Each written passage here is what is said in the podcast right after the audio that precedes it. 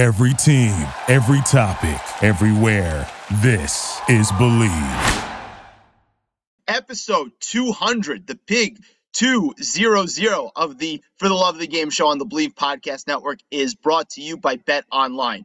It's here, folks. It's time, that magical time of the year. March Madness is back, and you will always find the latest odds, team matchup info, player news, and game trends at Bet Online. Not just March Madness, NBA down the stretch, they come in the regular season, NHL, MMA, do tennis, boxing, and even golf. Head to betonline.ag to join and receive your 50% welcome bonus on your first deposit. Use promo code BLEAV, that's B L E A V, to get your 50% reward on your first deposit. Bet online where the game starts. With that said, episode 200 for the love of the game. Let's get this work. My style can't be duplicated or recycled. This chick is a sick individual. Sick Tape, Volume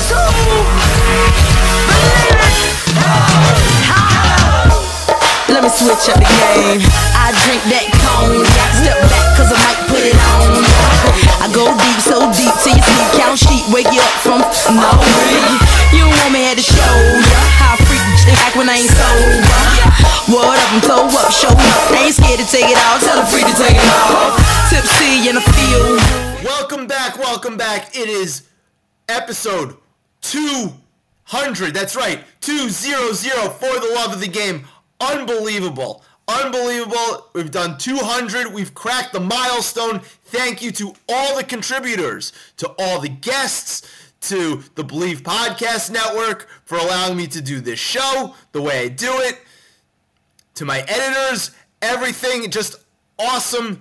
Here's to 200 more, and let's keep the good vibes rolling. And speaking of good vibes, the New York Knicks. I am fired up today on a Monday afternoon. Why? Because the New York Knicks have won nine straight games after beating the Boston Celtics in double overtime last night without Jalen Brunson, 131 129. Wild. Wild. I said it on the last episode. My cold heart was thawing, and now I'm in. I'm just all in. That's it. I can't even deny it. I can't deny it. I can't be mad about anything right now when it comes to this team. Absolutely incredible. No Jalen Brunson? No problem. And this is on the heels of them beating the Miami Heat 122 to 120 on a crazy game Friday night. Absolutely crazy game. Back and forth affair. Brunson was great, but he gets hurt. Randle was sensational. Hits the heave at the end. I mean, Jimmy Butler did everything in his power for that undermanned Miami Heat team to beat the New York Knicks. But Randle was just crazy. Absolutely unconscious. So, yeah, take those vibes into last night. Double overtime win against the Boston Celtics. Incredible. Absolutely incredible. I mean, when they announced that Jalen Brunson wasn't going to play, I was like, the Knicks are going to lose tonight. And it's a shame because, listen, eight straight wins is nothing to sneeze at. Doesn't come around that often. You would want it to be where it was the Knicks at full strength against the Boston Celtics at full strength in Boston. And I kind of had like a mental letdown when I saw it come across the Twitter timeline that Jalen Brunson was going to be out. So instead of locking in, and I've been locked in recently, instead of locking in, I decided to play a little pickup hoops, get a run in. I had the game on streaming while I was in the car, so I basically could listen to the audio. And all of a sudden, the Knicks are down 13, I see, in the third quarter. I listened to most of the first quarter. Down 13 in the third quarter. And then all of a sudden, I check again when I get back in the car. Game was over. And the Knicks are in it. They're down six. Wild. Absolutely wild game. Immanuel Quickley plays 55 minutes. 55 minutes. And by the end of the game, he looked like he could go another 55 minutes. I saw a picture of him without a shirt after last night's game. Dude's absolutely shredded, absolutely yoked. Must be nice to be 23 years old, absolutely yoked. He could have gotten another full game. 38 points, 15 for 28. A masterful job. Absolutely masterful job. Julius Randle had a pretty good game. Now, it wasn't the game against Miami, but he had a pretty good game. It's hard to duplicate the 40 spot that he put up against Miami. But Julius had his moments. Yeah, he had his moments where it looked kind of rough. The last possession at the end of regulation, where they started too slow, he got the ball too late. Even if he wanted to pass the ball, didn't have the opportunity, they didn't even get a shot off. But how can you complain about the play of Julius Randle? He was just named Eastern Conference Player of the Week after Jalen Brunson was named Eastern Conference Player of the Week last week. And I got to give kudos to RJ Barrett. On a night where Jalen Brunson didn't play, RJ Barrett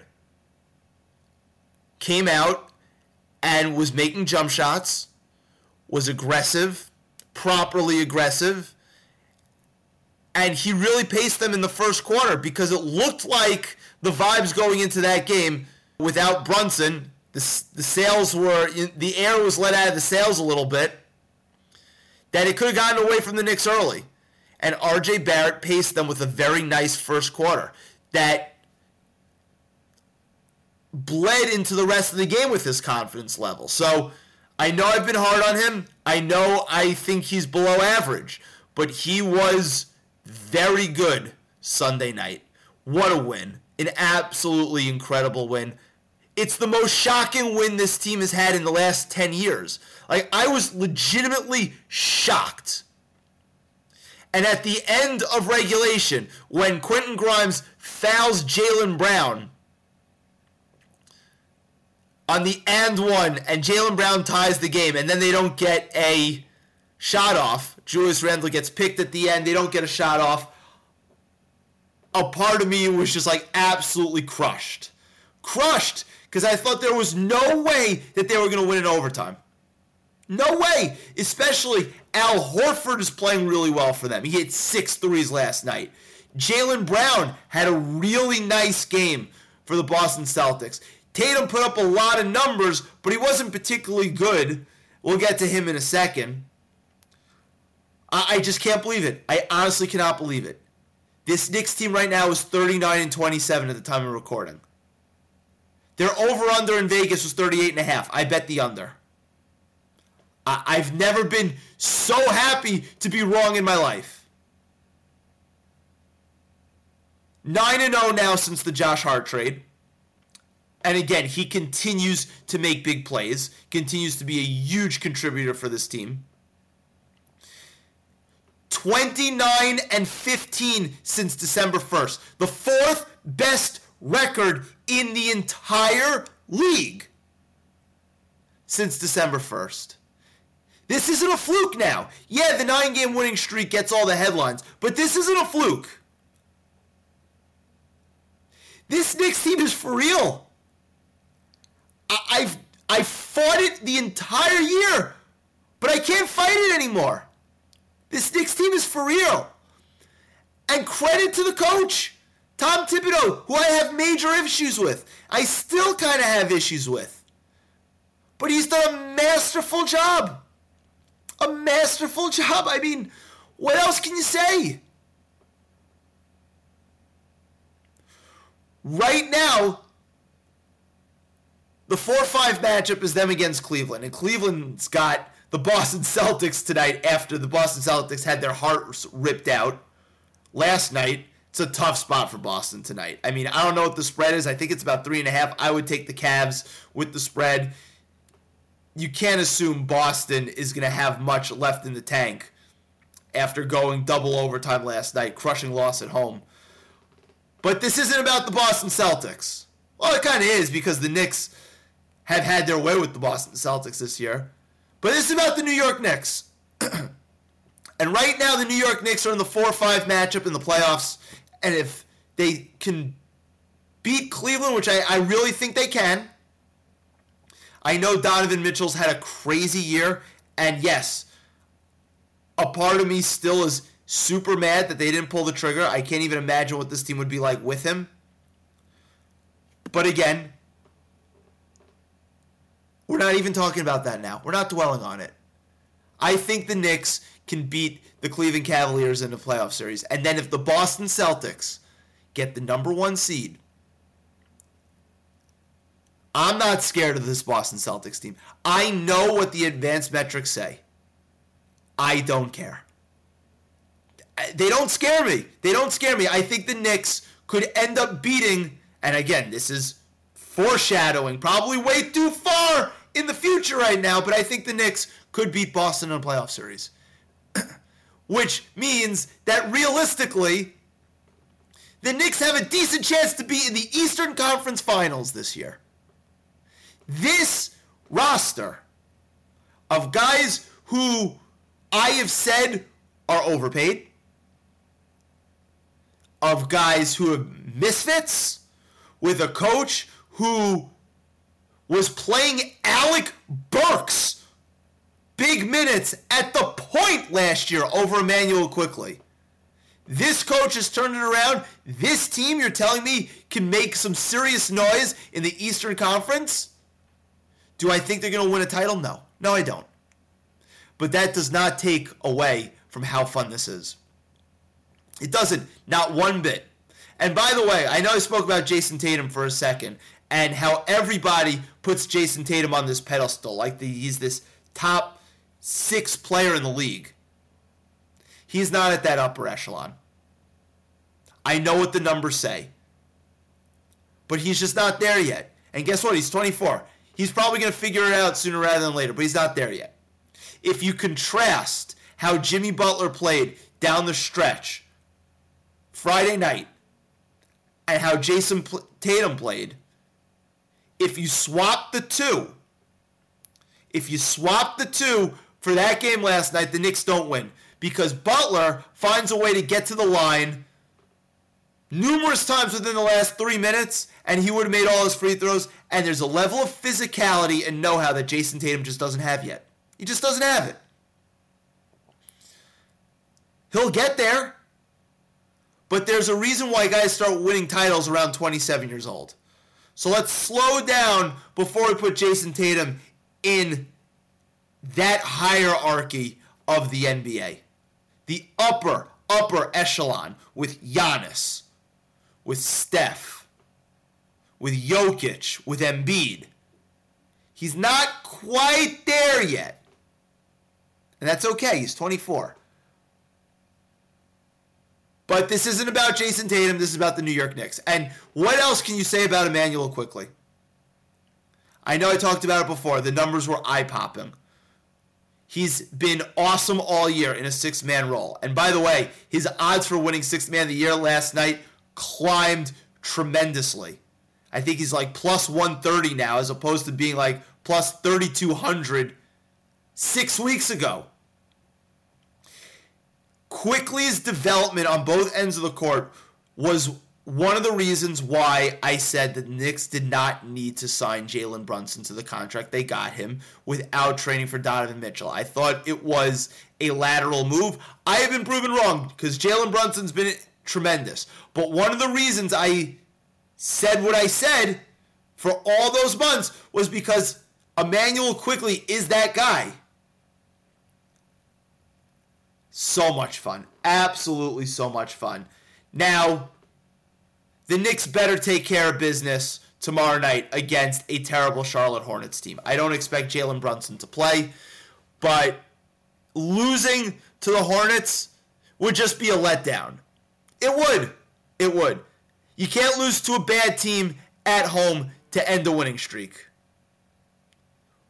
Would it change anything I feel about this Knicks team? No, because that's what happens in the NBA sometimes. Sometimes you just don't have it, but it would be a major letdown. But I, I cannot believe what I'm seeing from this Knicks team.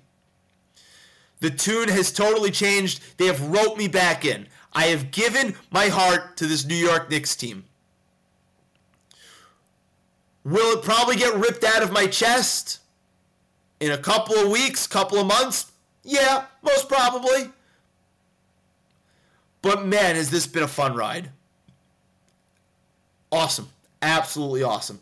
A couple of other quick things in the NBA. We're going to talk about a lot of college basketball in the next couple of weeks. We're actually going to have recurring guest Jordan Marks on the podcast. We got to get ready for the NCAA tournament because Selection Sunday is in less than a week. But a couple of NBA things. We're going to do a little Russillo Tales from the Couch from yesterday's games. Suns Dallas. Incredibly fun game.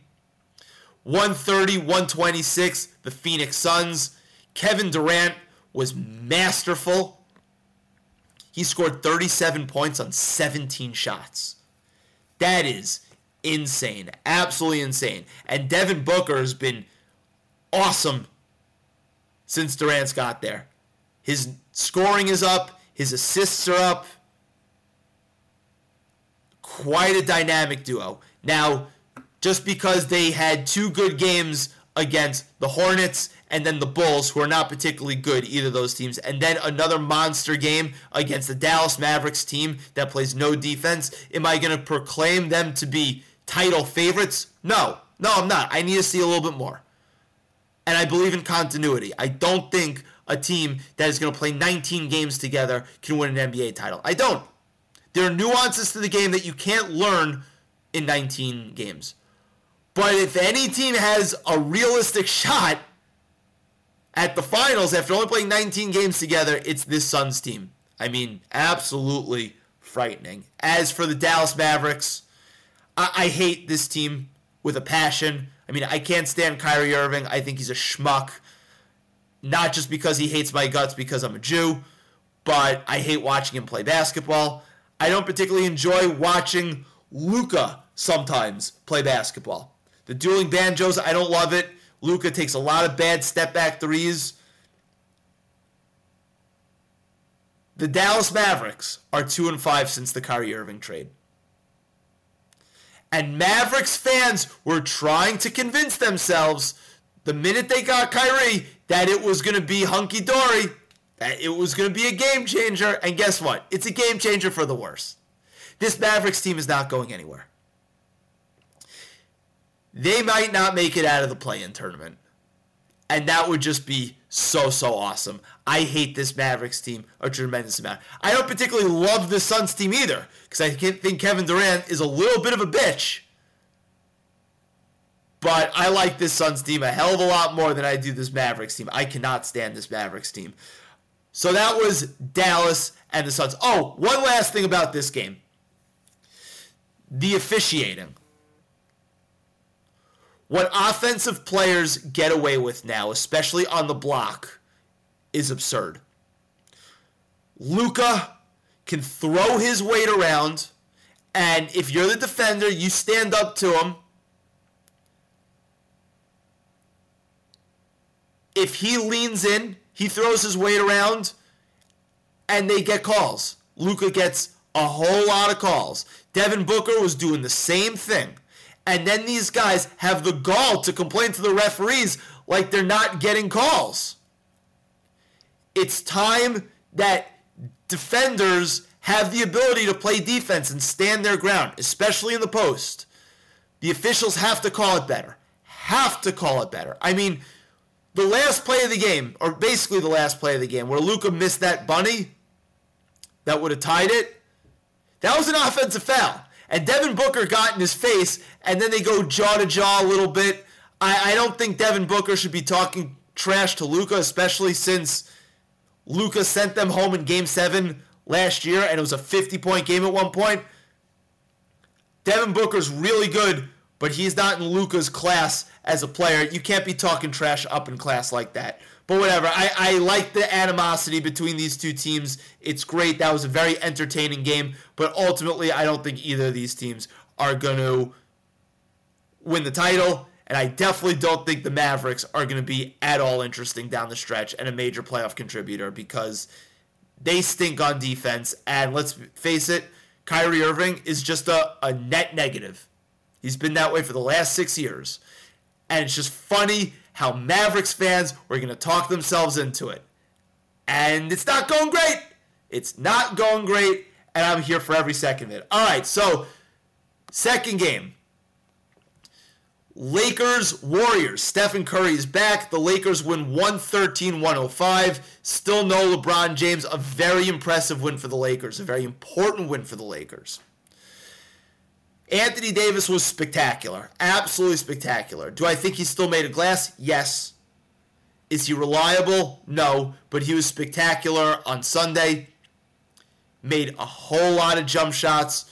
Was a menace defensively. Steph looked pretty good. But to me, the story for the Lakers Sunday, again, Davis was awesome, but it's Austin Reaves and Jarred Vanderbilt and their contributions. Those guys can really play. They can really play, and the Lakers would be dead in the water without them. This Lakers thing, they're not dead yet. They're not dead yet. If they tread water when LeBron gets back, they could be a play in tournament team. And as crazy as it is, if it broke right for them, they can get out of the play in tournament. But they got to tread water. This homestand is going to be very important for the Lakers. We'll see how that unfolds. And last but not least, the Clippers rallied to be the Memphis Grizzlies. Memphis is without Ja Morant. Obviously, I don't really want to talk about the Ja Morant situation that much. Guy's got to clean up his act a little bit, but he's, uh, I think, suspended indefinitely. I know he's going to miss two games, but I think I saw last night indefinite suspension. They were up big. Desmond Bane was balling. He's really, really good. But the Clippers rally behind a monster game from Paul George monster game from Kawhi Leonard. It's the Clippers' first win with Russell Westbrook. I think the Westbrook thing was a little overblown, that he was the reason why the Clippers were losing. I'm not sure that was the case. But that adjustment has is, is been rocky. It has. I'm actually shocked Russ is still starting. I, I probably would have assumed he was going to be, you know, a sixth man just like he was for the Lakers. But if Kawhi Leonard is going to look like that and Paul George is going to look like that, the Clippers have a shot. Do I think they're going to beat the Denver Nuggets in a playoff series? No. But they have a shot. Do I think they'd, they'd even be favored in a series against the Phoenix Suns? No. But they would have a shot. So, yeah, a little tales from the couch from Sunday. And the Milwaukee Bucks, after their 14 game winning streak was broken by the Philadelphia 76ers. By the way, James Harden was absolutely tremendous in that game Saturday night. Won the game down the stretch for the Sixers, even with Joel Embiid hitting the big three to give them the lead for good. The Bucks rally to beat the Wizards. That's the best team in basketball. You can talk about the Suns all you want. You can talk about the Nuggets can talk about the Celtics. I just mentioned how the Celtics are kind of mid. The Milwaukee Bucks are the best team in basketball. They have the best player in basketball, and they're the deepest. And they play really good defense. So, yeah, good stuff in the NBA. Obviously, the NBA, for me, will take a little bit of a back seat with the NCAA tournament coming because everybody knows how much I love the NCAA tournament and talking about it, but it's hard for the NBA to take a backseat, especially with the New York Knicks playing the way they're playing, and they are on a nine game winning streak. Madison Square Garden is going to be a lot of fun in May. A lot of fun in May. The Rangers, I know they've lost two straight since the Patrick Kane trade. I expect them to be just fine. And the New York Knicks are a lot more than just fine. They've exceeded my expectations. I'm happy to be wrong about them. What a stretch it's been. What a stretch it's been, and what a turnaround for a coach that we thought was going to be fired a couple months ago. 29 and 15 since December 1st. Fourth best record in the league. It's not a fluke. It's not a fluke. I'm excited to see what happens with the Knicks going forward. All right, with that said, it's time for a little palate cleanser with uh, recurring guest Jordan Marks to get me ready for the college basketball hot season. Selection Sunday is less than a week away, and I got to get prepared. I can't think of anybody else who uh, would do it better, and we'll bring Jordan on in just a matter of moments. So, as I said in the monologue, it's that time of year.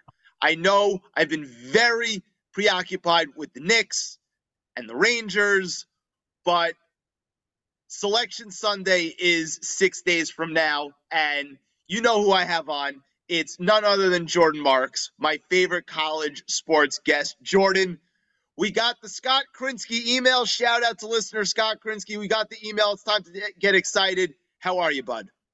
I'm great. I'm great. As you know, this this next week, conference tournament week, we start getting day basketball games, and then the week after is is really my Yom Kippur. So let's do it.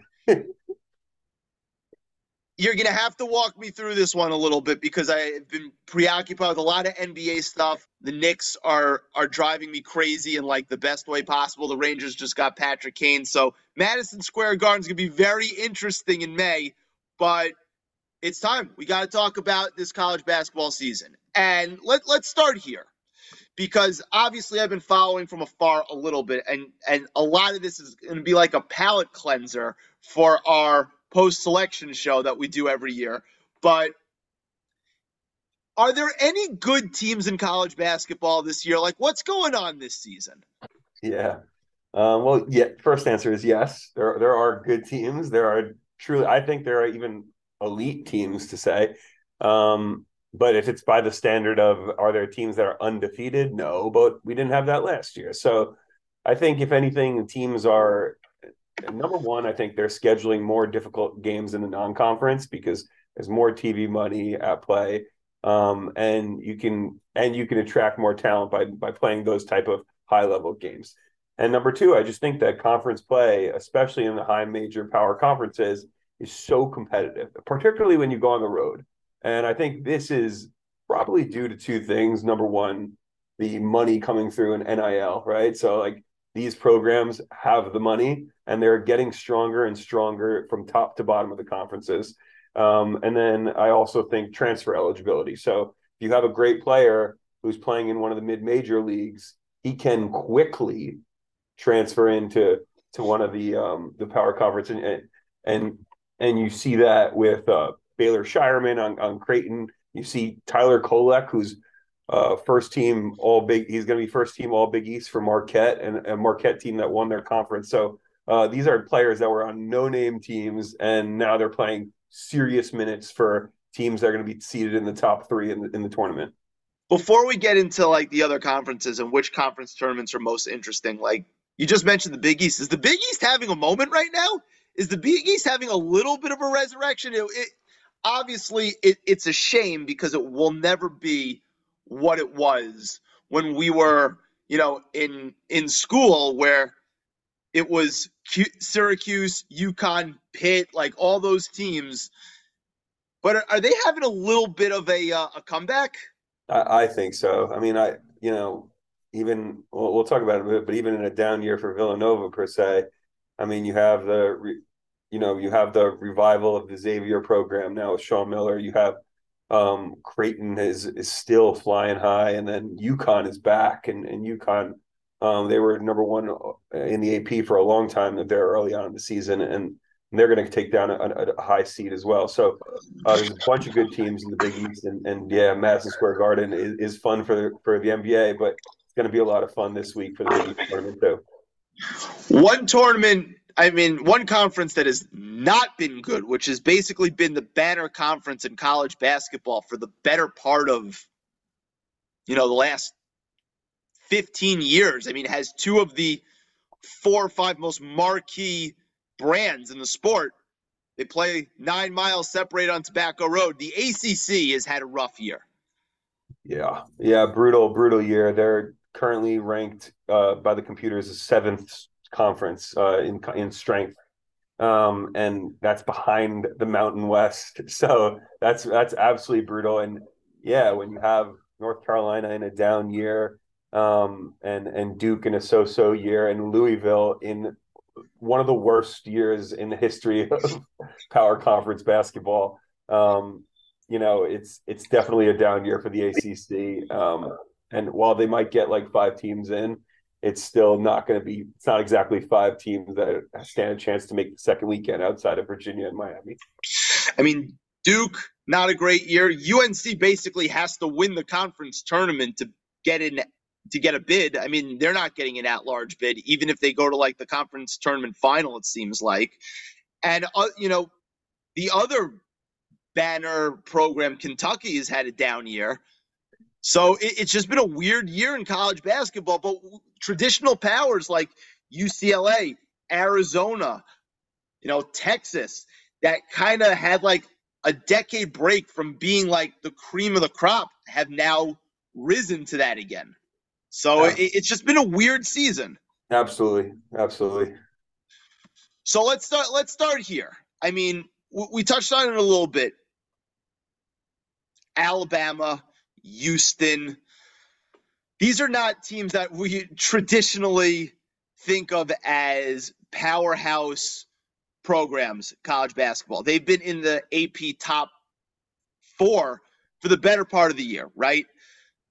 No, Gonzaga had a moment there, but they've kind of slid down a little bit. Kansas has been a mainstay, but I, I just every time a team takes that number one spot in the AP poll, they immediately lose. So, like, what do we make of this? Yeah, I mean, again, I, I- do think of it. You have to think of it like it's it's just really hard to uh, get going win streaks in conference play, especially when you're talking about those conferences, right? So, um, Yeah, but it can't be that much different from even two years ago when we had Baylor and Gonzaga were monsters. yeah, two, You know, yeah, last year Duke absolutely. was was great. I mean, Yeah, I mean, like, listen, Houston, Houston, this is now their fourth straight season under um where they're in the top five of the polls for basically the whole season. It's their seventh in the top fifteen. So, like Houston, I think that's a really impressive program for Yeah. a long time out. And outside the power structure, the only other program besides Gonzaga that really has been there for a while, I think Houston is they're twenty nine and two. Like they're that's not a slouch of a record. Um, no. And their only losses come to an Alabama team that again is also going to be a one seed, and that was back in early December. And then yeah, they they lost to Temple a, a month ago by on a buzzer beater. Um, there, there's really there's got to be something to say for winning 29 and 31 games. Um, No, that that that's impressive. Doesn't matter who you play. yeah, and, and and they're they're really impressive this year because you know they have their experienced guards from years past, Jamal Shead and Marcus Sasser, and this year they're they they added a, a one and done lottery pick in Jarace Walker. Uh, he's a 6'8", 240 pound big man, and he's an athletic freak who's shooting about thirty seven percent from distance. So I think that's a team that you'll you'll really enjoy watching.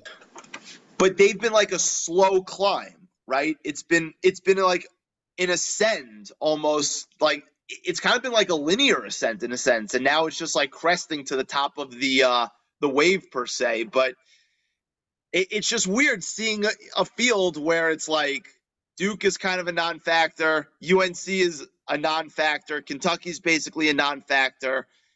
Yeah, I mean, Kansas is the only cla- like real classic Yeah. team over the last 15 years that's a factor. Yeah, we should we should like give a shout out to Kansas because I mean this is now 18 of 20 years that Bill Self has been there that they've won their conference and during that span it's so clearly the strongest conference in the country. So do I think that record's ever going to be touched? Probably not. It's it's truly remarkable that he's done this. Um, the crazy thing about this year's Kansas team is they won the national championship last year and they lost four of their five top scorers And it is- doesn't matter. that's it, it it doesn't matter kansas you should just write it in forget about it because they're going to be relevant you know um, they have jalen wilson who is back from last year um, and then they brought in a bunch of like athletic flexible wings. Kj adams Gradey dick who just a great name player that you're going to probably hear a lot of people talk about. Uh, he's a freshman. He's awesome. And they took kevin McCullar who is defensive player in the big 12 from texas tech. So uh, kansas is awesome. And and they're going to be a one seed too. No, pretty much no matter what happens in the Big Twelve tournament. It's crazy that the top two teams, if you think Houston and Alabama are the top two teams, but still the Big 12 top to bottom is probably the best conference, followed by the Big 10. That that's pretty accurate statement, right? Yeah, I mean, the, the depth of the Big 12 is crazy. I mean, the, You know, Texas- is crazy. It's, Texas, Baylor, TCU. It's it's eight it's eight teams that are in the tournament with a ninth in Texas Tech on the bubble. I mean, that's the only team not making the tournament is Oklahoma. To have that, and they're not just like scraping into the tournament. You have multiple, like at least five or six teams that are going to be top five seeds. Like that's crazy. That's incredible strength of a conference. Um, and and yeah, really impressive that Kansas has done this, even if they aren't twenty nine and two or whatever. Um, it's it's still super impressive that they've only lost. What, five, Is this Bill Self's most impressive coaching season? I, I think so. I, whenever they come up with these uh, Coach of the Year awards, they never give it to the guys who have who are at Kansas or you know Duke or Michigan State or North Carolina or whatever, Kentucky. But part of it is like, yeah, they have talent, but they have to go acquire that talent and they still have to coach that talent. So, like, yes, you can give it to like a Kansas State or an Iowa State or or or Pitt finished at the t- at the top of the ACC also in, in the I mean, um, so like you could give it to these coaching jobs of you know some coaches that were on the hot seat. Yeah, but it's year it's year in and year out now, right? Like every season is you're starting basically tabula rasa. You're starting from scratch. It's, it's with the way the transfer portal goes now. It's it's truly impressive. Yes. So outside the Big Twelve tournament, which is probably going to be the most fun conference tournament because of the depth that we just laid out. What's the next best conference tournament? Most interesting. I mean the, the yeah, I mean the Big Twelve and the Big Ten are, or Big Ten for personal reasons very interesting to me. But you know, I I do I'm not only I'm going to be in attendance for the Big East tournament, but I also do think the Big East tournament is is just going to be rocking. I I think it's it's all year long. It's been a total crapshoot between who's been leading, whether it's been Xavier or Creighton or UConn um, or Marquette, who ended up winning the regular season title. Um, but I think that at the top, you have some real quality. Uh, then you want to throw in Providence, who they defend like crazy. Uh, Ed Cooley's a great coach, and they're always there. Um, Villanova just got Justin Moore back, and they've been on a run lately. So, um, and and you know, then you have like these chaos teams like St. John's and, and Seton Hall, who they're not very locals. Good. They're not very good defensively, and they don't have the talent necessarily of the top quarter of the league, but they they can upset teams and they are chaotic. And St. John's is always fun in the Garden, so um, you have a lot of offense in this league, and I, I think you know in at Madison Square Garden, it's it's going to be so much fun. Right now, are the Johnnies slated to get net large? No, no, no, no, no, no, not at they're all. Gonna, they're gonna have to run the table to get net large Yeah, to get yeah, it. Absolutely. I, at one point in the year, if I if I you know remember correctly, they were they were putting up enough of a resume to get in, you know, by themselves, not having to win the tournament. But I guess it's it's been uh, tough sledding since then. Yeah, they didn't schedule very difficult in, in the non-league, and then they yeah they lost way too many games in conference play. And shout out to UConn. We mentioned UCLA a little bit about like a a, a banner program that kind of had a, a, dip and now it's on its way back. UConn too, same thing as like Houston. I mean, they haven't quite crested like Houston did. I mean, 29 and 2 is 29 and 2, but another slow climb, you know, getting back to respectability that, you know, program that was down bad that we remember growing up for like Ray Allen, Rip Hamilton, and Emeka Okafor. Like they had awesome, awesome teams. And now it seems like uh, Hurley's got them uh, back on top a little bit or, or nearing the top. Absolutely, yeah, they were awesome in in non-conference play. Um, at the beginning of the year, you're right. They they beat the daylights out of Alabama. They beat up on Iowa State. They beat Oklahoma State early on in the season, and then you know stumbled a little off the mat in Big East play. Um, but you know since January, they've lost like one or two games, and and uh, yeah, they're they're back. And Adama Sanogo is a great big man, and they have a bunch of athletes and, and shooters to come around him. So I'm really excited for UConn, both in, in, in the city this week and then into the tournament. I know we mentioned that the ACC is bad, but like, is Tony Bennett going to do it again? Where he's going to have like this sleeping team a little bit. It's not flashy. It's not, you know, fun to watch, but it's effective. Yeah, I mean, it's it's definitely not flashy. I, I don't I don't know. I don't know. I mean, they they they're a great defensive team and they grind you down to a pulp. You know, 360th in Division One in adjusted tempo. So it's not fun. it's not fun. Um, but It's you a know, bit of an eyesore. Yeah, they have some good guards. I, I I don't know because you know the way they played against UNC, I think it was last week or two weeks ago, uh, losing that one just after stumbling to Boston College, which is not a good not a good program this year. Um, kind of makes me nervous that they can always get nipped up. Always, they are always vulnerable. Um, but at the same time, you don't really want to play Virginia. No, no one. It's it's it's prep. It's preparing for something else that you've never seen before. Talk to me about the Pac-12 a little bit, right? Yeah. Not, not a lot of uh, of action, you know, is being viewed by the, those of us on the East Coast about the Pac-12, but they've got a couple of teams in the top ten. Yeah. UCLA has has looked really good. Arizona is in the top 10. Talk to me about the Pac-12. It- you know, a much maligned conference for uh, the president of the conference, who, by all accounts, has not done a very good job. No. They're going to be losing, you know, a couple of banner teams in I think a year or two. But Yeah, talk yeah, to me about the Pac-12 this year.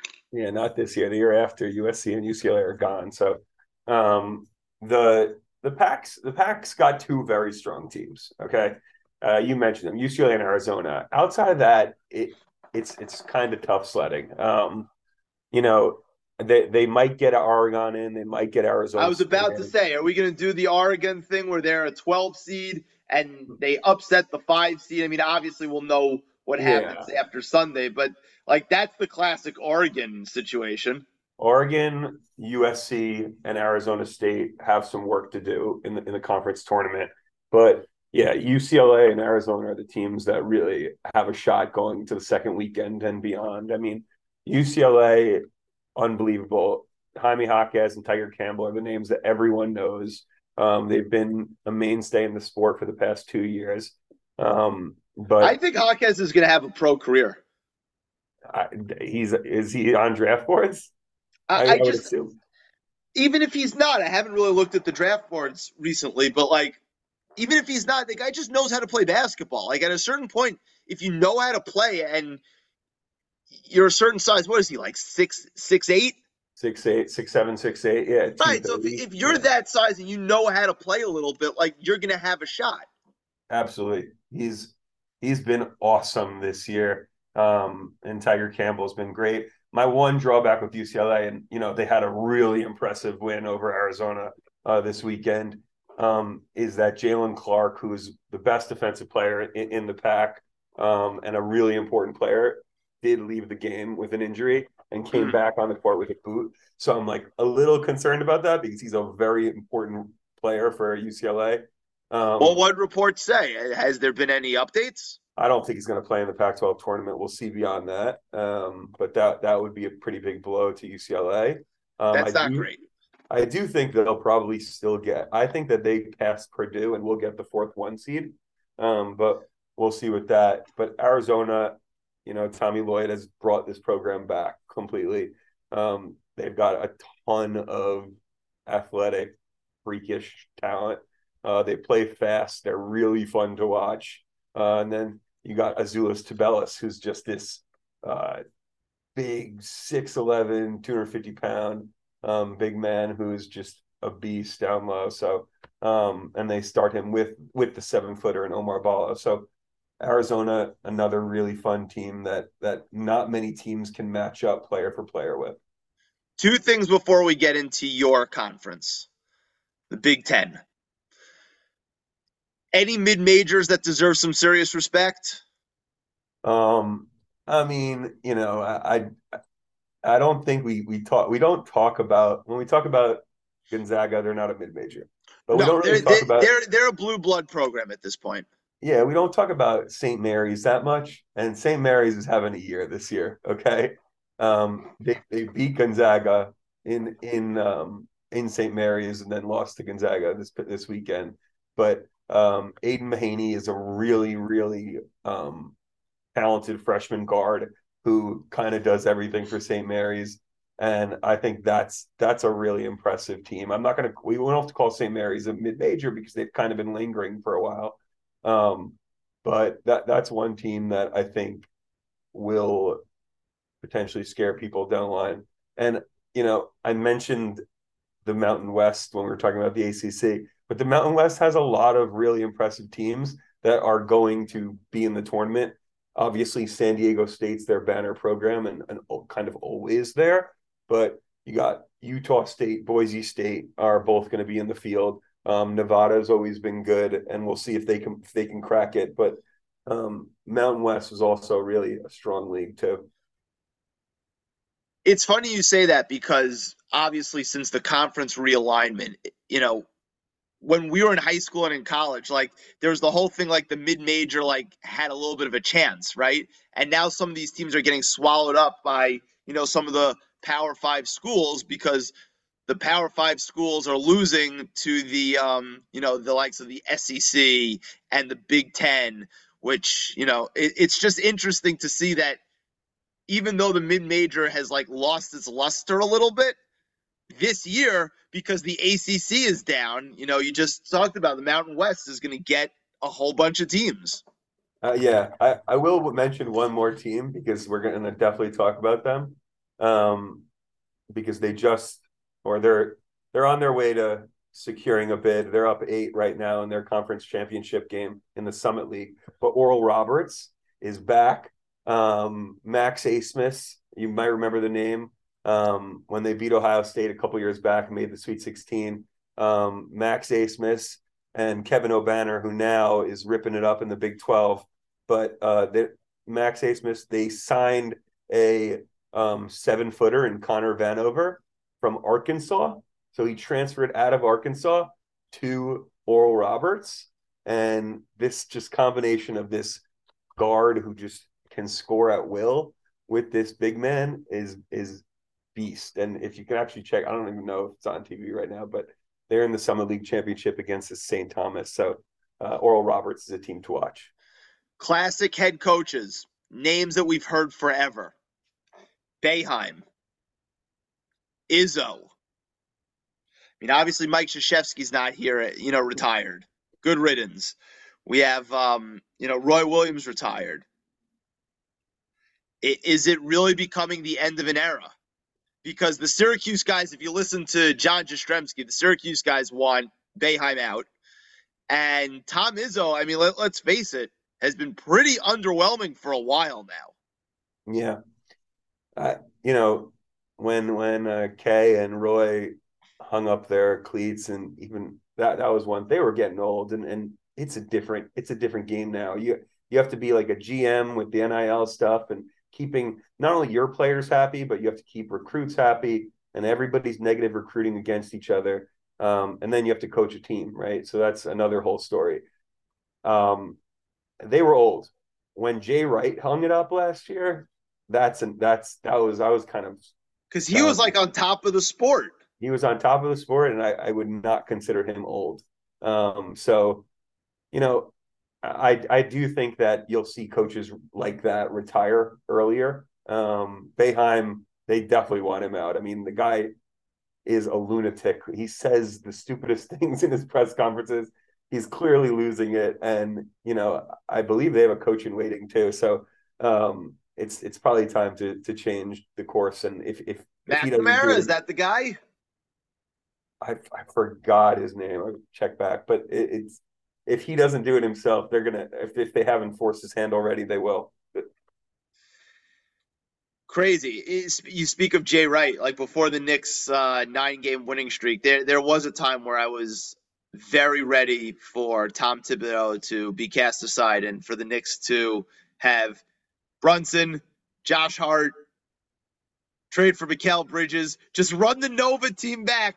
Just that team won a national title. You, you can't tell me at this point that they wouldn't win an NBA title, but whatever. That, that's for another uh, another discussion. Okay, so the Big Ten, your yeah. conference. Talk to me about the Big Ten. Uh, yeah. Obviously, you know there's there's some there's some heavy hitters at at, at the top of the conference. And how you feeling about your Michigan Wolverines? Floor is yours. Yeah, I mean, the Big Ten has been such a cluster uh, this year. You know, outside of Purdue, Purdue won the league. Um, Zach Edey is going to win National Player of the Year. He is an absolute beast. Um, seven foot four again, but I think he's even better this year than last year. I don't think they're getting tripped up by St. Peter's this year. Um, he's a vacuum uh, down low. And yes, they've lost a few games here and there in the past couple weeks. Um, and I do think they're vulnerable, but Purdue is definitely the cream of the crop. Um, and then beyond that, it really was a, a, race for for the rest of the standings up until this weekend. Um, there was hundreds of different scenarios where I, I mean I was looking from a Michigan perspective where we could have finished in second to ninth in the league, and we ended up finishing in eighth, which is on the last day to have that big of a swing.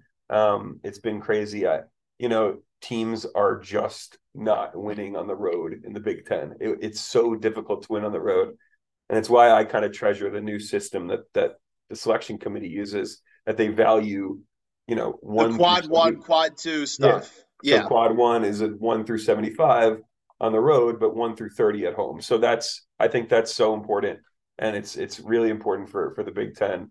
I mean, it, but it it it what should we call it? It um it incentivizes you to play a real schedule. Absolutely, absolutely. There's no benefit of playing quad three or quad four games except to lose, and that's not a benefit. That's it's just dangerous. And Michigan did that. They they lost to Central Michigan early in the year, and that and that's a mark on their resume that that could just knock them out. Um, so you got, but you have a, a really strong league. The problem is that most of the league is going to fall between the five and the nine, 10 line. Um, so Indiana's the next best team. They're probably going to be on the four or five line. Um, and then you've got Illinois, Maryland, Northwestern, Michigan State, and probably Penn State locked into the field. And then you have Wisconsin, Michigan, and Rutgers. There might be two spots for these three teams. So, yeah, you might get nine or 10 teams in the field, but not in places where they're going to be favored either either in the first game or this or if they win that the second game. So if you had to give, you know, yourself a percentage chance, where does Michigan stand right now on making the field? Yeah. Um, Going into the Big Ten tournament, obviously a lot can change this week, right? Yeah. So there's going to be a lot of swings, which is why we're probably not even talking about seeding that much because we'll tackle that on Monday. But yeah, I'll I'll give them a I'll give them a thirty percent chance of making the field. I think. Wow, to, we're we're, we're down Rutgers. and out. They have to beat Rutgers, and then they have to beat Purdue. So, um, I, I, think we have a big man in Hunter Dickinson that that can play as a good matchup against Purdue. I think Hunter can shoot, and bringing Zach Edey out of the paint makes life so much easier when you play Purdue. Um, I also think uh, but first, we have to beat Rutgers, and Rutgers is offensively challenged lately. Um, so I think that that's doable. Um, but you know, we're favored by one point in that game. It's a coin flip. Um, I just, I don't know. It's beating Purdue's a tall order, and then once we get there, you might just be in the Dayton game, and I, I just love to make the actual field because the, that those like Tuesday and Wednesday playing games doesn't feel like NCAA tournament experience to me. No, the, the, real tournament starts on Thursday. Yeah. It starts on Thursday, and then our eyes bleed for the next 48 hours. Well, 72 hours, really. Yeah. It's no it's, 96 hours. It's you know the fir- the first two rounds. It's it's it's the best weekend the best. of the year. It's the best. I hope you blocked off your calendar. You got it. You, of course I did. You know it. But this was uh this was educational for me. I definitely needed to talk this out as I prepare for what's about to happen this week. So yeah, just wanted to do a little, you know, palate cleanser teaser pod, and then uh, obviously you're basically like a co-host for the next month. So uh, we might, let's get excited, man. We might not get to talk about North Carolina again, so I just wanted to to just say, you know, au revoir to the preseason number one that that needs to win their tournament to actually get in? Unbelievable. Have you watched them? I saw I saw the Duke game. It, it's just like yeah, RJ Davis. Neither team could score, and then they hit two threes to put them up four. I was just like, all right. I mean, I think we're going to be able to take this one home. And had they won that game, I think it would have given them enough to be in the field just because of you know let, us face it, like they want North Carolina in the field. Like it's it's Yeah. one of their most impressive programs in the history of college basketball, right? Like so they'll they'll do whatever they can do to get them in, but Carolina just hasn't done anything to justify them being in without winning their conference tournament. Totally. Losses losses add up and and they don't have many impressive wins. So uh they're What is definitely it? Is it they're one and eight in the quad one or something like that? Like something terrible, like absolutely dreadful. yeah. Um they um and they lost their quad one. They had a quad one win, um, but it was against Ohio State and Ohio State dropped out. So now it's just the Virginia win. Um it's yeah, one Nice. and nine. Yeah. It's not great. It's not great. What is great is what's coming the next couple of weeks. Absolutely. It's it's awesome. Jordan, you're basically on speed dial. You're gonna be basically the co-host for the next three weeks, and uh, I'm looking forward to it, man. When I got the Krinsky email, I was like, "All right, we're here. We're, here. It's time." We're here. It's It's time. back in time, baby. Thanks for uh, educating me a little bit. You know, I, I definitely needed to be brushed up on some info. I'm still not there yet, but I'll I'll I'll get there. I'll get there by Sunday. I promise. Absolutely. Absolutely. All right. Thanks so much for doing it, but I'll speak to you. All right. Take care. Thanks again to recurring guest Mr. Jordan Marks for coming on to briefing me a little bit about college basketball, previewing the conference tournaments. Can't wait to have him on throughout the NCAA tournament. He's a very appropriate guest for big episode 200. So good stuff with him. That's episode 200. Again, big milestone. 200 for the love of the game. Take us out, Missy Elliott. I got my foot on the clutch, see me bounce my butt. Just a minute too much, I don't give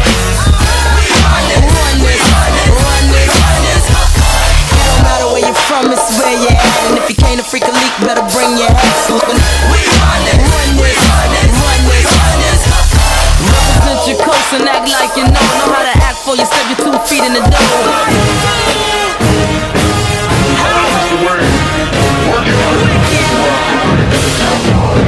This shit is sick.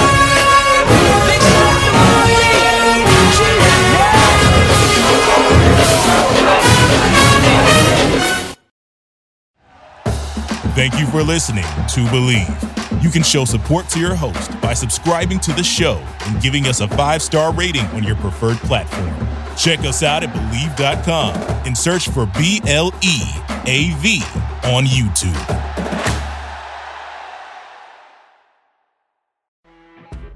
You know, when you're listening to a true crime story that has an unbelievable plot twist that makes you stop in your tracks? That's what our podcast, People Are the Worst, brings you with each episode. I'm Rachel. And I'm Rebecca. We're identical twins who love true crime cases that make you say, didn't see that coming, and we hate the people responsible for them.